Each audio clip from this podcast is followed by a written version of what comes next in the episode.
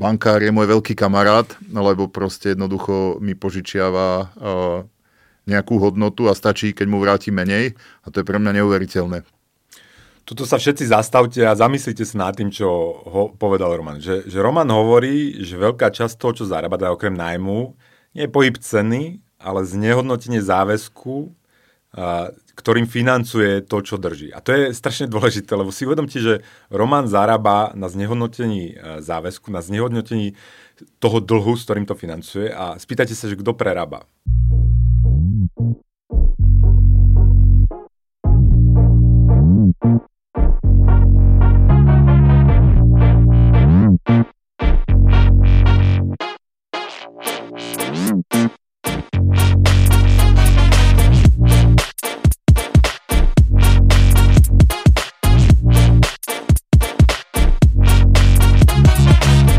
Dobrý deň, vítajte pri ďalšom dieli podcastu Zle peniaze, dobrý život v sérii Investuj do bytov s Kružliakom. Čau Roman. Ahoj.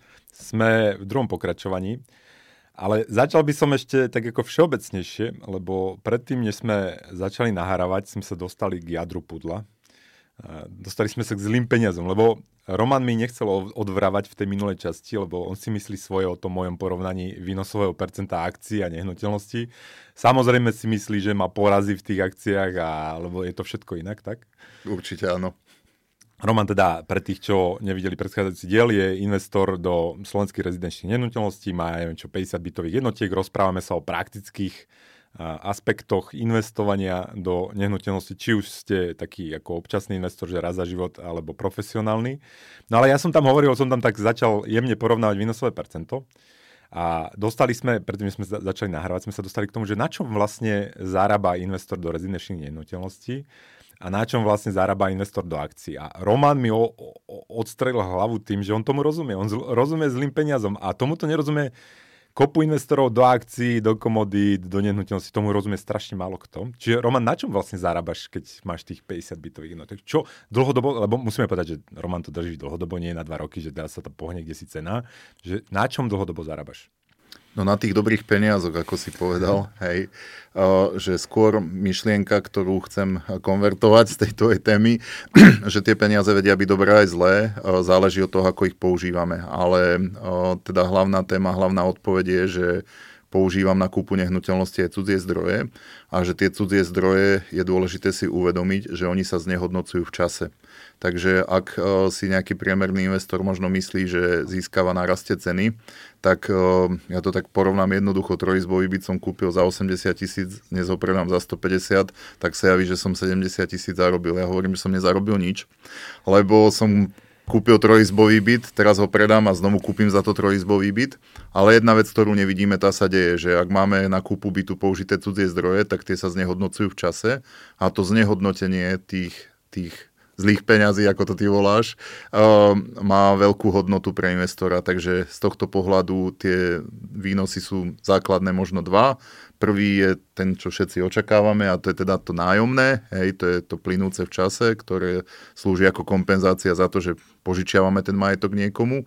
No a druhá časť je znehodnotenie meny, ale v tomto prípade je to znehodnotenie záväzku, čiže bankár je môj veľký kamarát, lebo proste jednoducho mi požičiava uh, nejakú hodnotu a stačí, keď mu vráti menej a to je pre mňa neuveriteľné.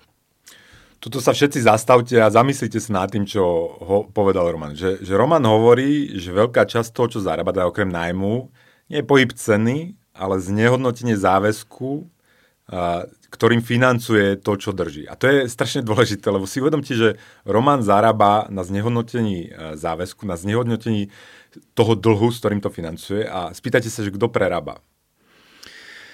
Je mi to ľúto a ťažko povedať, ale prerába tie peniaze my všetci, sporiteľ. My všetci prerábame. Všetci, čo a, máme úložky. Toto, toto si málo kto uvedomuje, že to je dôvod, prečo ja hovorím o tom, ako je kľúčové vo finančnej hygiene investovať. Prečo zlé peniaze z nás všetkých spravili špekulantov, že my nemôžeme čakať na dôchodok v tých peniazoch, lebo tie dobré skutky nám tam ubúdajú tým, že tá banka zoberie tie peniaze a požičia to napríklad Romanovi na hypotéku. Teraz to není tvoja chyba, to je spôsob, akým vznikajú nové peniaze v systéme sú najčastejšie hypotéky. Centrálna banka to stimuluje cez nízke roky, neviem čo. No ale z tých peňazí ubúda neustála hodnota, ale to znamená, že zarábajú dlžníci a prerábajú veriteľi. Ale kto sú veriteľi? Veriteľia nie sú banky. Banka to je len ten kanál, ktorým sa tam dostane tie nové peniaze k Romanovi, alebo kde sa vytvoria tie nové peniaze, ale veriteľia sme my. A preto je extrémne dôležité, aby sme my neparkovali a nečakali na ten dôchodok len v tých zlých peniazoch. Akože to má byť len nejaká likvidita rezerva, ale my musíme ísť špekulovať s Romanom do nehnuteľnosti a s niekým iným do akcií a potom musíme mať, zlata. Musíme, musíme byť aj, to zlato mi už prischlo, akože nepredávam, ale ja predávam rovnako aj akcie.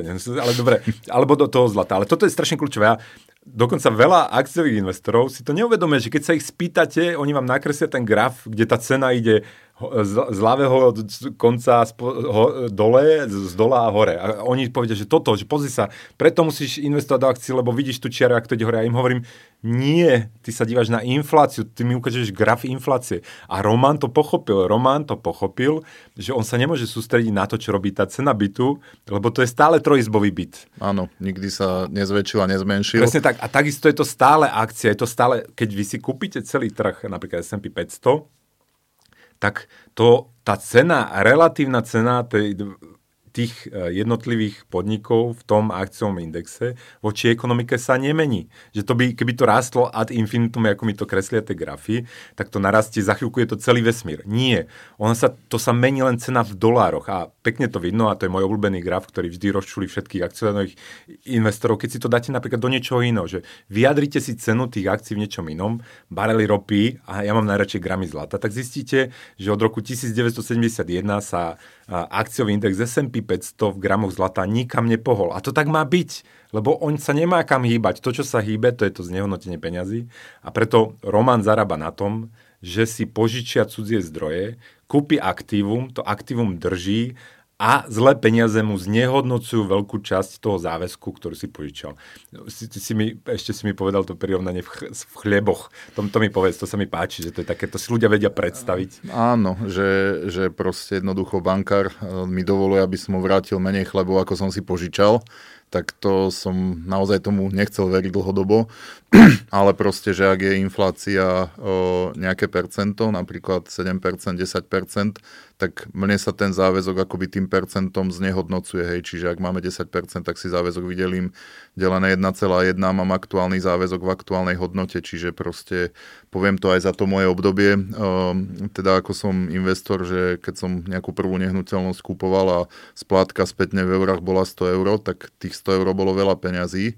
Hej, ako na úrovni splátky, dnes je tá splátka Dneska úsmevná. nič Hej, alebo ten záväzok proste jednoducho bol 20 tisíc eur spätne na eura, ale že on mal ten záväzok vysokú kúpnu silu, to nie je, že to je nič, hej, že proste, ale dnes nemá kúpnu silu. Hej, čiže dochádza k tomu znehodnoteniu záväzku, no a to je tá myšlienka, že vtedy tých 20 tisíc eur stálo, e, malo hodnotu možno 50 tisíc chlebov, dnes má hodnotu 10 tisíc chlebov, a sme doma. To je, to je presne, že Romanovi, že treba, treba sa pozrieť na posledné tri roky napríklad, hej, že, že ide pandémia, bola tu tá inflácia, dokopy tá inflácia to je 30% plus minus, hej, že keď, keď nezoberiem si len tie oficiálne ukazovatele, ale o 30%, že, že peniaze stratili 30% hodnoty a Roman mal počas tej doby záväzok voči bankám, samozrejme vždy máš, nie? A Romanovi zrazu sme sa vyskladali na 30%, že on dlží tým bankám, napriek tomu, že narastli tie úroky a neviem čo, tak on dlží tým bankám v reálnych peniazoch o 30% menej. Že, že tie dnešné peniaze sú nariedené o 30% nových eur, ktoré vznikli počas toho obdobia, trojročného obdobia a zrazu ako keby Roman má to isté aktívum a dlží menej 30%. Niekto, plus, vy, niekto, plus, vy, minus, plus, niekto minus. mi vymazal 30% presne záväzku tak, a tak. s tým som veľmi komfortný. A opäť to nesúdime Romana, my Romanovi držíme palce. To je dúfam, argument pre vás, že, že uveríte, že naozaj nemôžeme kempovať v tých zlých peniazoch. Nemôžeme to mať len v tej banke a teraz, akože, teraz je to lepšie, dostávate nejaký úrok, ale nenechajte sa pomýliť. Akože nenechajte sa pomýliť tým úrokom. Na konci dňa vždy tá inflácia vyhrá, na konci dňa vždy ten reálny úrok, rozdiel medzi tým, čo dostávate v tej banke na, na úroku a, a to, ako rýchlo strácajú hodnotu tie peniaze, bude akože v náš neprospech a musíme preto špekulovať v úvodzovkách a preto aj som rád, teda, že Roman nám pomáha v tejto oblasti, ako špekulovať v tých rezidenčných nehnuteľnostiach. No keď to Juraj nazval slovom uveriť, tak tam je to call to action neustále, že je to slovo úver.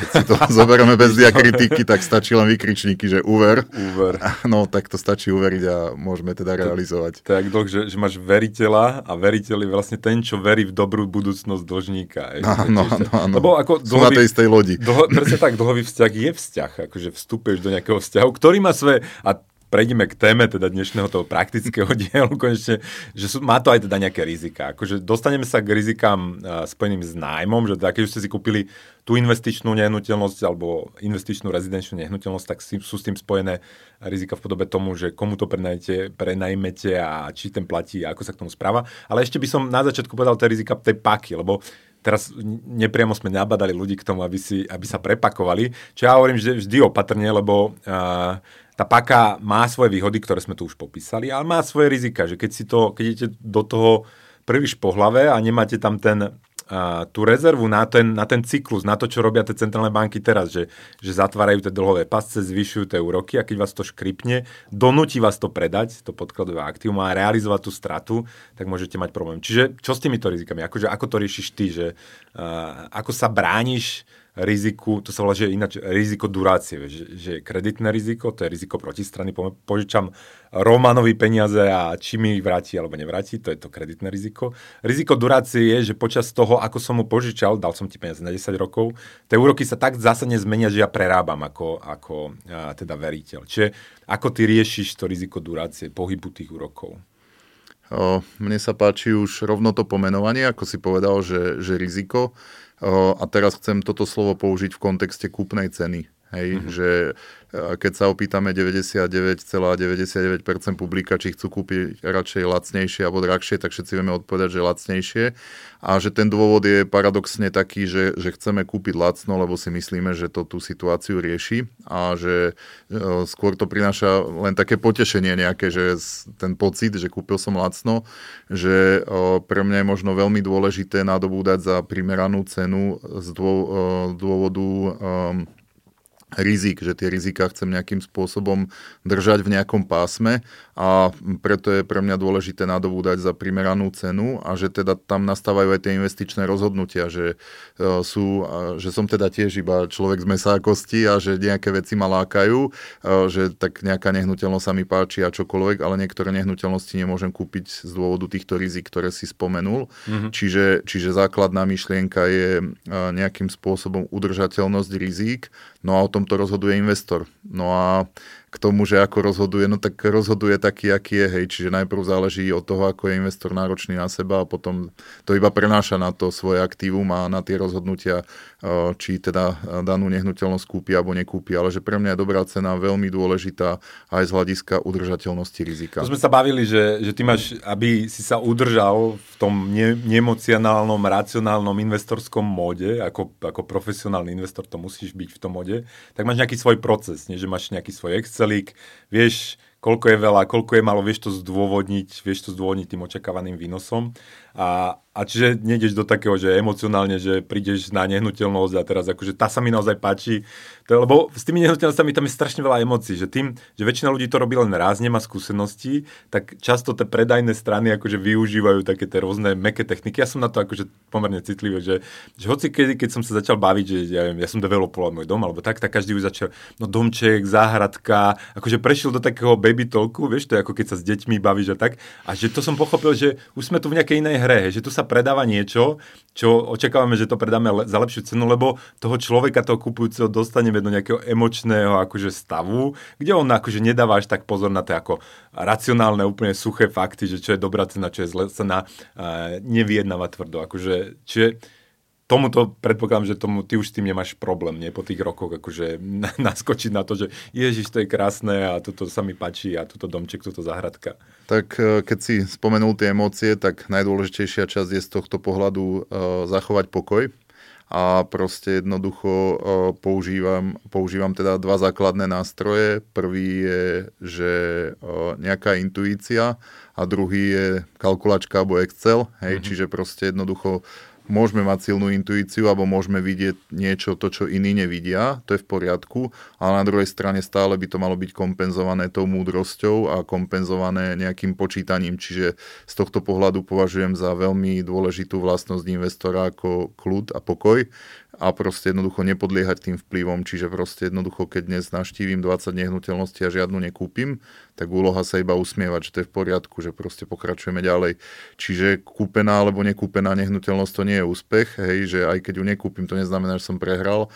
to je jeden z dôvodov, prečo sa nezúčastňujem dobrovoľných dražieb, lebo... To ma prekvapilo, že si povedal, že, že tam je riziko, že sa stretneš s inými investormi. Že? A to je iba menšie riziko, väčšie, že sa stretnem aj s neinvestormi, Aha. hej, a tí už vôbec nepočítajú, takže proste jednoducho tam už, nie, tam už nie je priestor pre mňa. Čiže z tohto pohľadu je úloha nájsť si riešenie, ktoré dovoluje e, kompenzovať rizika a konať múdro. Hej. Mm-hmm. A to sa dá robiť iba poviem, spokojnou myslou, lebo proste keď podľahneme eufórii, tak každú jednu dražbu viem vyhrať, len to nie je účel. no, to, je pravda, hej, to je pravda, že, že asi zmyslom dražby nie je to vyhrať za každú cenu. Ešte mňa zaujala jedna vec, že keď sme porovnávali tie akcie s tými nehnuteľnosťami, a to je podľa mňa tiež dobre povedať, že ja tu často som rozprával aj o Buffettovi, ako aj on odporúča pasívne investovanie celý trh, ale na druhej strane zase niekomu inému hovorí, že kúp 3-4 veci, ale tým naozaj musíš úplne rozumieť. A toto je pekne podľa mňa rozdiel medzi akože profesionálnym investorom a tým investo- investovaním, ktoré ja tu hovorím, že ľudia by mali robiť. Že ja hovorím o pasívnom plošnom investovaní a hovorím, že, ten, že neverím, že nejaký profesionálny investor bude poražať trh, ale ja to neverím práve preto, že že je to extrémne ťažké a neverím, že ten zubár alebo ten neviem kto po, po robote príde, sadne si unavený, tam deti sa s ním chcú hrať a on si začne študovať výkazy, najnovšie výkazy tých 30 firiem, ktoré má nakúpené a, a sleduje, čo sa tam deje a prepočítava to, sleduje ekonomiku, dopady na ten sektor. Čiže ono treba rozlišovať, že čo robíme a kto sme na tom trhu. Ty si profesionálny investor do rezidenčných nehnuteľností. Ja teba nebudem, nebudem môcť poraziť. Ja keď chcem ísť do rezidenčných nehnuteľností, tak musím akože to robiť nejakým ako trošku jemným, musím mať menšie očakávania, a nemôžem to robiť a, tak agresívne ako ty. Takisto na tom akciovom trhu, že musím povedať, že ja som teda Joško Ferko, v normálnom živote robím čosi iné, nebudem sa tu hrať, že idem poraziť, uh, ja neviem čo, v investovaní Messiho. Je. De facto to sú profesionáli, ktorí sú, rovne, sú lepšie platení než Messi, robia to celý život a robia to pre najbohatších ľudí na svete, že ich budem poražať v nejakom priebehu, že kúpim Palantír alebo hentú firmu, lebo som o tom počul, čítal, neviem čo. Hej. Čiže toto je podľa mňa tiež taká dichotomia, že, že treba si to rozdeliť, čo sme na tom trhu a podľa toho sa správať. Áno, to je tá časť, že uh, niekto teda pomenováva, že máme uh, koncentrovať investície a niekto hovorí, že diverzifikovať. Za seba ja som zástanca toho, že, že koncentrovať, lebo koncentrujem dva druhy aktív, poviem to tak. Prvé aktívum sú tie nehnuteľnosti, druhé aktívum, ktoré v tomto používam, sú talenty a práca s nimi, že proste dokonca to niekedy aj pomenovávam rovnako, hej, že talenty finančné a talenty tie myslí uh-huh. a že úloha je rozvíjať, že môžeme sa rozhodnúť pre zameranie byť profesionálnym investorom, ale tam nám teda zostáva ten záväzok, že proste jednoducho byť skoncentrovaný nielen tým aktívom, ale aj tým poznaním a v tom prípade vieme poraziť aj trh, ale vieme poraziť aj iné aktíva, ale v prípade, ak nemáme na to chuť, čas a možnosti a predpoklady možno, tak potom v tom prípade prípade odporúčam čas diverzifikovať. Hej, že, a to sa môže vzájomne byť, lebo sa to javí, že Roman odporúča koncentrovať, Roman odporúča diverzifikovať. No a teraz čo si mám vybrať, alebo si mám spraviť priemer vážený alebo čokoľvek. No a odpoveď je, že, že záleží od toho nášho rozhodnutia, čiže každý máme nejaké predispozície, nejaké túžby a nejaký záväzok, lebo všetko je forma akoby záväzku, aj čo sa týka investovania sa môžeme rozhodnúť, že ten záväzok príjmem, stávam sa investorom, alebo že nie, nie, nie, ja chcem mať kľud a pokoj aj to je cesta, tak um, iba som chcel teda to, rozdeliť a... tie dva pohľady, tak ako si to, to pomenoval. To pekne vidno, že, že keby som ťa zobudil podľa mňa v noci a sa ťa spýtam táto nehnuteľnosť tých 50, že prečo ju máš a čo, čo sú tvoje očakávania, tak povieš, že tak, tak, takto mi to vychádza toto, toto. Keby som zobudil niekoho z mojich klientov, čo tam má 30 firiem nakúpených ako v tom portfóliu a to, ani nemusím ich budiť, niekedy sa s nimi stretnem a sa spýtam, že a toto je čo, že prečo to máš? Ja už si nepamätám, že, že niekde som čítal niečo, že to je presne ten rozdiel, že, že ty si investor a my, ako keď ideme pasívne držať plošne niečo. To je ozajstné investovanie. My sa len same snažíme uchrániť dobr- dobré skutky pred tými zlými peniazmi, aby sme ti na tých úveroch, na tej hypotéky príliš toho nezaplatili. Dobre, poďme prakticky teraz teda k tým nehnuteľnostiam, už akože konečne sa dostaneme k tomu. Čo s tými nájomníkmi? Akože, čo, akože, kúpil som si ten byt, chcem tu minulom dieli sme si vraveli, mám tu metu, že najprv 5 ich uh, prepakujem, dva predám, tri keď budem, tak už budem šťastný, budem mať ten pasívny príjem, konečne budem slobodný a budem môcť robiť to, čo chcem a budem, budem úplne spokojný. Ale som na tej ceste, ale bác, akože mám neplatiť svojho nájomníka, že čo s tým, že, že akože Roman vraví, že to je jednoduché, že len akože túto zoberiem hypotéku, kúpim za dobrú cenu. A už to tak nie je. A zrazu mám problém, akože neplatí. Chodí po ulici, tak... zdraví má a neplatí. Analytický pohľad, že nájomca buď platí, alebo neplatí, hej, že, že proste je to tak. No nech to znie akokoľvek, ale tá najdôležitejšia cesta, ako tomu predchádzať, je prevencia. Prevencia na jednej strane skúsenostná, no ale však začiatočný investor tie skúsenosti nemá, ale, ale môžem teda povedať nejaké pravidlo, ako sa dá tomu predchádzať. Základné pravidlo je teda spoznať svojho partnera, tak toto poviem. Čiže nájomca sa stáva našim partnerom z tohto pohľadu, hej, my mu chceme dodávať službu, on nám chce dodávať protihodnotu v peniazoch, takže čokoľvek vieme o svojom budúcom nájomcovi zistiť je pre nás užitočné. Dnes je veľa vecí verejne dostupných, takže vieme zistiť, či má nájomca exekúcie, vieme sa nájomcu pýtať, čo robí, kde robí, za koľko robí. Rozumiem, že na niektoré veci možno nemusí a nechce odpovedať, ale je v poriadku potom aj z pohľadu prenajímateľa, že tiež toho nájomcu do vzťahu príjme alebo nepríjme. Preto som začal tým, že je to teda vzťah. No a niektoré vzťahy teda v živote príjmame, iné príjmať nemusíme ty si v podstate veriteľ, to je ako som spomínal, že akože, lebo ako očakávaš... Aj dlžník, aj veriteľ. Aj, ale zároveň ako ty posúvaš, lebo každý má v sebe spojené viaceré funkcie, to nikdy nie je úplne čisté. No. Hej, čiže, čiže základná myšlienka je spoznať svojho budúceho nájomcu. Pokiaľ vidíme už na vstupe nejaké rizika, tak by mala byť nejaká zase hranica, kedy si povieme, že do týchto rizik nevstúpime. Aj za tú cenu, že proste riskujeme, že tá nehnuteľnosť je nejakú chvíľu prázdna, ale predchádzame problémom. To je prvá časť. A druhá časť je, že keď sú to nejaké také rizika, že uh, na váškach, že toto by som možno prijal, ale teda neviem, tak sa dajú tie rizika kompenzovať rôznymi spôsobmi. Aj rôzny spôsob je, ja neviem, väčší depozít, ro, ro, ďalšia možnosť je možnosť spoludlžník, alebo spolunájomca, alebo ručiteľ, alebo čokoľvek, že sú konkrétne inštrumenty, mm-hmm. ktoré nám vedia dovoliť to, aby sme proste predchádzali týmto všetkým problémom. Takže to je nejaká prvá časť. No a to je prevencia, no a potom druhá časť je, že, že už keď v tom príbehu sme, niekedy sa mu napriek tomu nevieme vyhnúť, že proste stalo sa, nájomcu mám a už tu kľudne, kľudne býva, neplatí, tak na to mám taký jednoduchý pohľad a s tromi stupňami. Prvý stupeň je, že, že dobre, začneme ešte nultý stupeň. Nultý stupeň je, že treba sa tohto nájomcu zbaviť, treba s ním ukončiť vzťahy, treba, aby odišiel a proste, aby sme tento vzťah ukončili, že keď ten vzťah nefunguje, tak ho treba ukončiť. No a teraz, že ako to spraviť. Lebo tak... k dispozícii nekonečne ďalších vzťahov. Áno, áno, môžete. Áno, áno, to ináč platí ako tak všeobecne, že aj akože v tých medziludských, že keď niečo naozaj nefunguje a nedá sa to praviť, tak ako treba odísť. Čak ako. Áno, áno. No a teraz, že tie praktické návody, že ako sa teda dá, eh, poviem efektívne, ukončiť ten nájomný vzťah.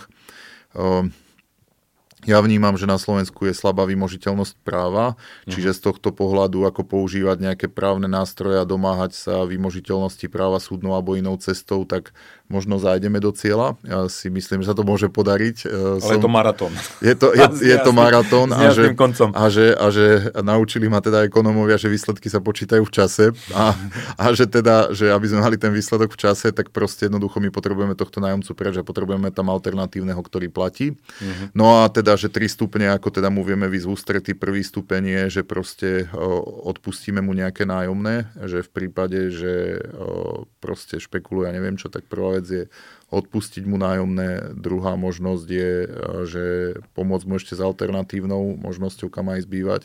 A tretia je, že proste ešte mu dať aj peniaze na to cestu. som bol prekapený. Ty normálne zaplatíš svojmu Jasné. nepriateľovi, ktorý ti porušil to vzájomnú dôveru, neviem čo, a ty si tam, mu ochotný zaplatiť. Tam je, len bo, tam je len boj s egom, hej, že uh, skúsme sa na to tak. pozerať inak. Inak znamená, že keď si toho nájomcu necháme a chceme to riešiť, tak okamžite uh, sa dostávame do pozície, že musíme vykonávať inú službu, buď ju budeme vykonávať objednávať sami a mordovať sa s tým. Musí vymáhať. Áno, alebo, alebo niekoho najmeme a ten sa nechá teda zaplatiť za tú svoju službu, tak uh, ja to vnímam, že mne jedno, kto mi tú službu... verejnú službu starostlivosti áno, spravodlivosti. Hej, že je, je mi jedno, kto mi tú službu dodá, môže mi ju dodať aj ten môj nájomca a vie mi ju teda dodať tým, že proste jednoducho odíde a ja mu zaplatím. Hej. Čiže mm. jednoducho to, ten odchod problematického nájomcu má nejakú cenu a hodnotu.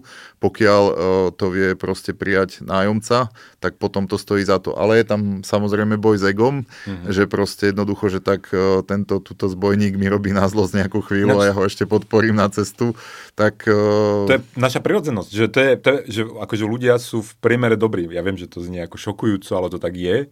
A ako sa to prejavuje, že sme v priemere dobrí? No napríklad to, že takúto nespravodlivosť ľudia sú ochotní robiť, akože ísť do tej externality, že oni začnú vymáhať tú spravodlivosť. Vieš, že, že napriek tomu, že racionálnejšie odísť, zabudnú na to, alebo dokonca zaplatiť tomu, kto vám spravil zle, tak ľudia sú ochotní akože ísť do extrémne nákladných a rizikových riešení, ktoré vlastne riešia len nejakú abstraktnú spravodlivosť. Ja teraz, vďaka Bohu, že tak ľudstvo funguje, ale málo kto si uvedomuje, že ako sme nastavení, že, a na to sú aj paper, že, že keď boli tí osídlovači v Amerike, ako v Severnej Amerike, a oni keď osídlovali Západ, tak tam bolo, že cez nejakú sezónu si sa musel s tým kočom a s tou celou rodinou dostať akože na druhú stranu, lebo ináč pruser, hej, že zima veľká miera pravdepodobnosti, že pomrete po tej ceste. No a niekedy sa stalo, že vykradli akože tieto kolóny, akože týchto osídlovačov niekto.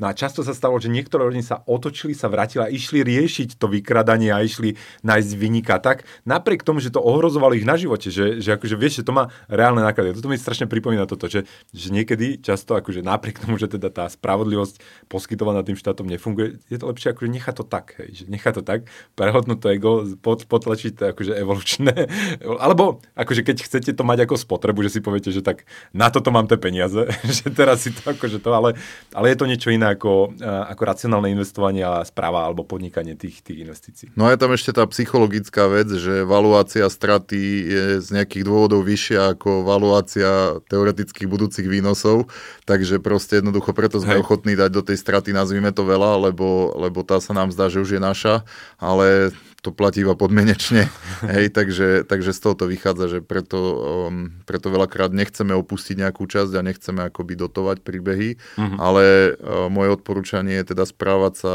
racionálne a múdro, hej, a že pokiaľ, pokiaľ to ekonomicky vychádza, tak proste, že ja som v poriadku teda s tým aj podporiť toho nájomcu problematického. vlastne Roman je sociálny podnik. Uh, splatky, riziko splatok, teda keď to neprenajmem, ale ešte k tým splatkám možno by som sa spýtal, že čo s tými úrokmi teraz, že úroky narastli, vystrelili, ja sledujem na, na počítači mám graf 10 ročných štátnych dlhopisov slovenských a sledujem, toto je najnapínavejší graf, ktorý momentálne existuje, už sme nad 4,1%, včera to tam vyskokovalo, že čo teba, akože zasiali tie úroky nejako, akože máš toho šefované to riziko, že fixuješ, nefixuješ, variabilná, neviem jaká, na nejaké obdobie zafixované mám, v podstate fixujem na krátke obdobie, ale to je zase nejaký špeciálny dôvod, prečo je to tak, lebo u mňa má ten úver krátku životnosť, tým, že úvery refinancujem, spájam, konsolidujem a podobne, uh-huh. takže ten dôvod je paradoxne iný. Samozrejme, že keby som mohol spätne poradiť, tak tým bežným investorom poviem, že si to mali pred rokom a po za, to už, za, to už sme im vraveli. Áno, áno, zafixovať a tak to stihli alebo nestihli, ale teda základnú myšlienku, že či to teda zvládam psychicky potom finančne, Aha. hej, že uh, v podstate sú tam zase nejaké veličiny, ktoré dovolujú to, aby uh, ten mechanizmus mohol fungovať a oni sa vzájomne kompenzujú. Takže proste z tohto pohľadu, čo sa deje, ak narastajú úrokové sadzby, tak uh, proste jednoducho zároveň potom rastie aj cena nájomného. To je základná myšlienka, ktorá pramení z toho fundamentu, že proste potreba bývania sa nezmenila nezávisle od výšky úrokových sadzieb, či už centrálnych bank alebo kohokoľvek iného, ale proste tá potreba tu ostala. No a proste jednoducho, pokiaľ sú úrokové sadzby nízke, tak e, je väčšia túžba nadobúdať, v tom prípade to nájomné je nízke, čiže jednoducho to beží rovnako. Ako náhle stúpa cena peňazí, tak stúpa cena nájomného, čiže z tohto pohľadu sa tie veličiny vzájomne kompenzujú a tým pádom je to a v poriadku. To, a vieš to alikvotne ako premietnúť? Akože, aká je tam elasticita? My ekonomovia to voláme elasticita. Že či to vieš úplne prehodiť celé, že teraz akože o toľko mi narastli splatky, viem to hodiť celé do toho nájmu? Akože je, aká je tam citlivosť? O, mne to vychádza, že je to teda jednak jednej, že mm-hmm. proste, že to, že to sa kompenzuje pre, v 100%, na druhej strane je tam nejaký časový posun. Mm-hmm. Čiže a ten časový posun je možno pol roka, tri štvrte, takže o, ten nejaký nárast by sme mali byť pripravení akoby pokryť o, nejakým o, v krátkodobom horizonte, ale do nejakého pol roka, tri štvrte sa tie veličiny vykompenzujú na 100%. Mm-hmm. Dobre, a teraz splátky, keď vôbec akože nemáme, že nemáme, nemáme neprenajatý byt, že, že máme problém to prenajať. Čo s tým? Tak, e, že optimistické pravidlo je, že prenajme sa všetko. Na druhej strane, že, že naozaj sa dá predchádzať nejakým stavom, nejakou predispozíciou tej nehnuteľnosti a podobne.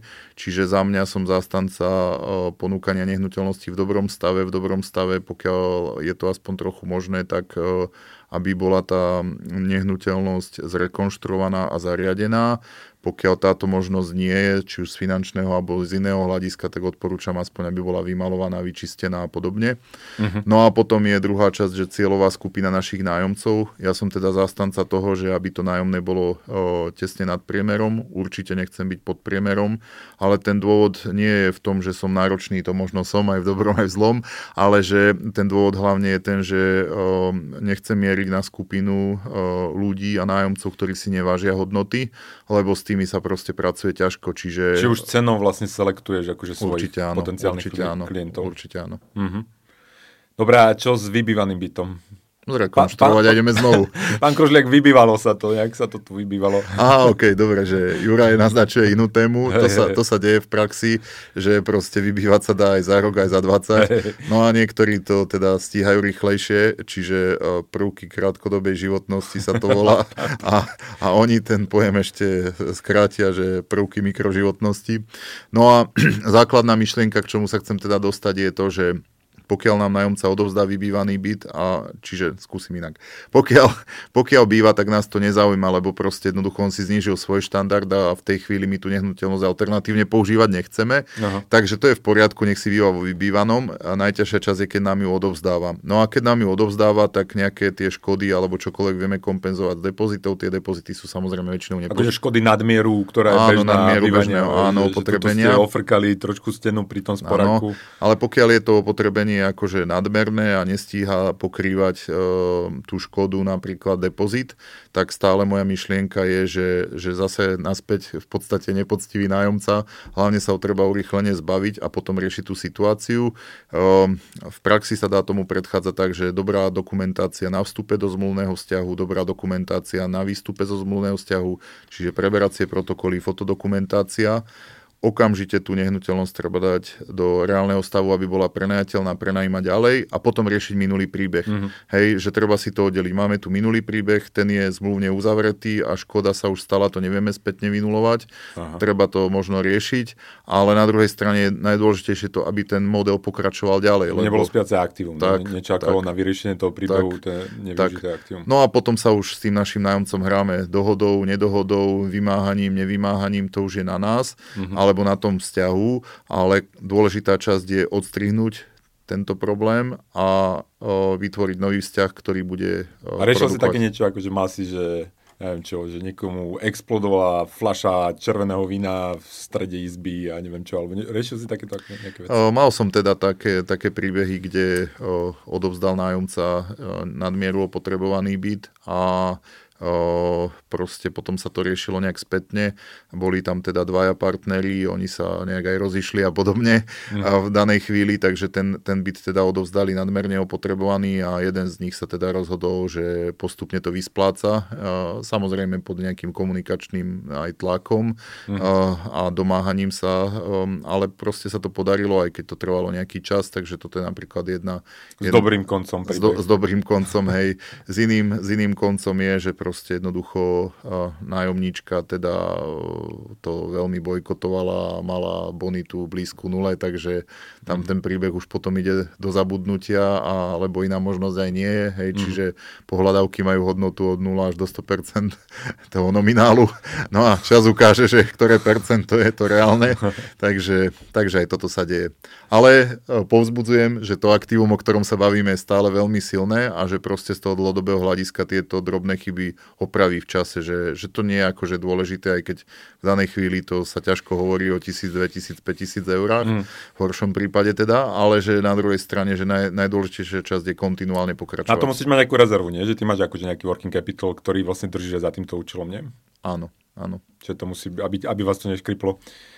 Dobre, ale ešte maličko povzbudím, že nestresujme sa s tou rezervou, lebo môže sa stať, že ju nebudeme aj potrebovať. Aha. Je lepšie byť pripravený ako nepripravený, ale na druhej strane, že proste jednoducho, že nemali by sme byť akože nastavení negatívne, že teraz čo všetko, keď zle príde, lebo keď si vymenujeme tých 20 zlých scenárov, tak e, potom nemôžeme výjsť ani z bytu von. Ale, ale na druhej strane, že pokiaľ vieme byť pripravení, tak je to samozrejme lepšie. Na druhej strane, že keby sme aj neboli pripravení, tak sú tie zase inštrumenty, ktorými sa to dá núdzovo riešiť, či už nejaké spot potrebné úvery alebo čokoľvek, ktoré v ideálnom prípade nikdy nebudeme potrebovať, mm-hmm. ale, ale že... Zase to paku, zase to paku. Roman, to sa mi páči, máš ten reflex správne vybudovaný na tie zlé peniaze, že, že, hej, že keď sa to dá cez paku, tak, tak ísť do, áno, do tej áno. paky. O tých rizikách sme, paky sme tiež hovorili. Roman, kedy je dosť? Ko, ko, koľko, koľko je dosť? Že sme sa bavili, že teda koľko je také minimum, že na pokrytie sme to počítali cez tú premernú mzdu. 50, 50 bytových jednotek je dosť, alebo 200, alebo 100, alebo vieš, že že čo ťa ešte drží, akože, lebo ono na jednej strane, že toto je aj, to sme sa bavili, predtým sme nahrávali, preto to tu vyťahujem, že to je služba, ty vlastne slúžiš ľuďom, pomáš im efektívnejšie bývať, je, že pomáš ľuďom bývať, ktorí nemajú na, neviem, na tú hypotéku alebo nechcú to vlastne, nechcú ísť do toho rizika. Čiže ty slúžiš tým ľuďom, čiže na to, to netreba abstrahovať. A aj si sám spomínal, že, že keď ideš pozerať nehnuteľnosť, tak bavíš sa kopu času o tom človeku, nie o, o tom, že je tam byt, nie je tam byt a že teda dokedy chceš takto slúžiť tým ľuďom? Tak e, kým mi bude slúžiť mne, zase slúžiť zdravie a mysel, tak by som chcel v tom mm. zotrvať, že niekedy boli ambície, keď som bol mladý a pekný, že odísť do dôchodku v 35 rokoch veku a čo ja viem čo. To je tam pri mori s tým pieskom a s topalmou, hej? Či, niečo, jak niečo také, hej, naš, našťastie sa to nepodarilo, ale že postupom času rozumiem, že to bol tiež boj s egom, hej. že proste jednoducho niečo si dokázať a niečo ostatným dokázať, ale v princípe možno netreba netreba dokazovať nikomu nič a že, že úloha je žiť ten život, ktorý žiť chceme. Takže za mňa, keď teda tá konkrétna otázka, tak ja to vnímam, že ja nemám akože cieľ, že 50 by to je strašne málo, takže treba 200. Mm-hmm. Na druhej strane nebude mi vadiť, ak to číslo v nejakom čase dosiahnem, ale že skôr tá myš- myšlienka, že sa snažím akoby zveľaďovať tie aktíva, ale že začnem, že prvé to aktívum je stále mysel. A preto som aj teda povedal, že pokiaľ bude slúžiť mysel a pokiaľ bude slúžiť zdravie, tak posnažím sa zveľaďovať najprv to aktívum, ktoré je vo mne a potom na druhej strane e, prenesiem tú časť na, tých, na tie aktíva, čo sa týka nehnuteľností, takže za mňa to nemám obmedzené, mne sa to zatiaľ páči a že ten horizont môjho investovania je navždy, takže tým pádom som komfortný. No a nestačí ti, evidentne ti nestačí, lebo sa z tých nehnuteľností ideš aj do toho vzdelávania, preto si tu, preto podporuješ túto sériu, preto robíš to vzdelávanie pre potenciálnych aj profesionálnych, neprofesionálnych investorov, Roman Kružliak, stránka nie romankružliak.sk, alebo aká áno, stránka? Áno, áno, je to tak. Čiže kto máte záujem, Roman robí vzdelávanie a ak chcete teda vyčerpať jeho skúsenosti a informácie a, a tieto veci, tak, tak odporúčam. A na budúce teda v ďalšom pokračovaní seriálu Investuj do bytov s Kružliakom. Dovidenia, do počutia. Dovidenia.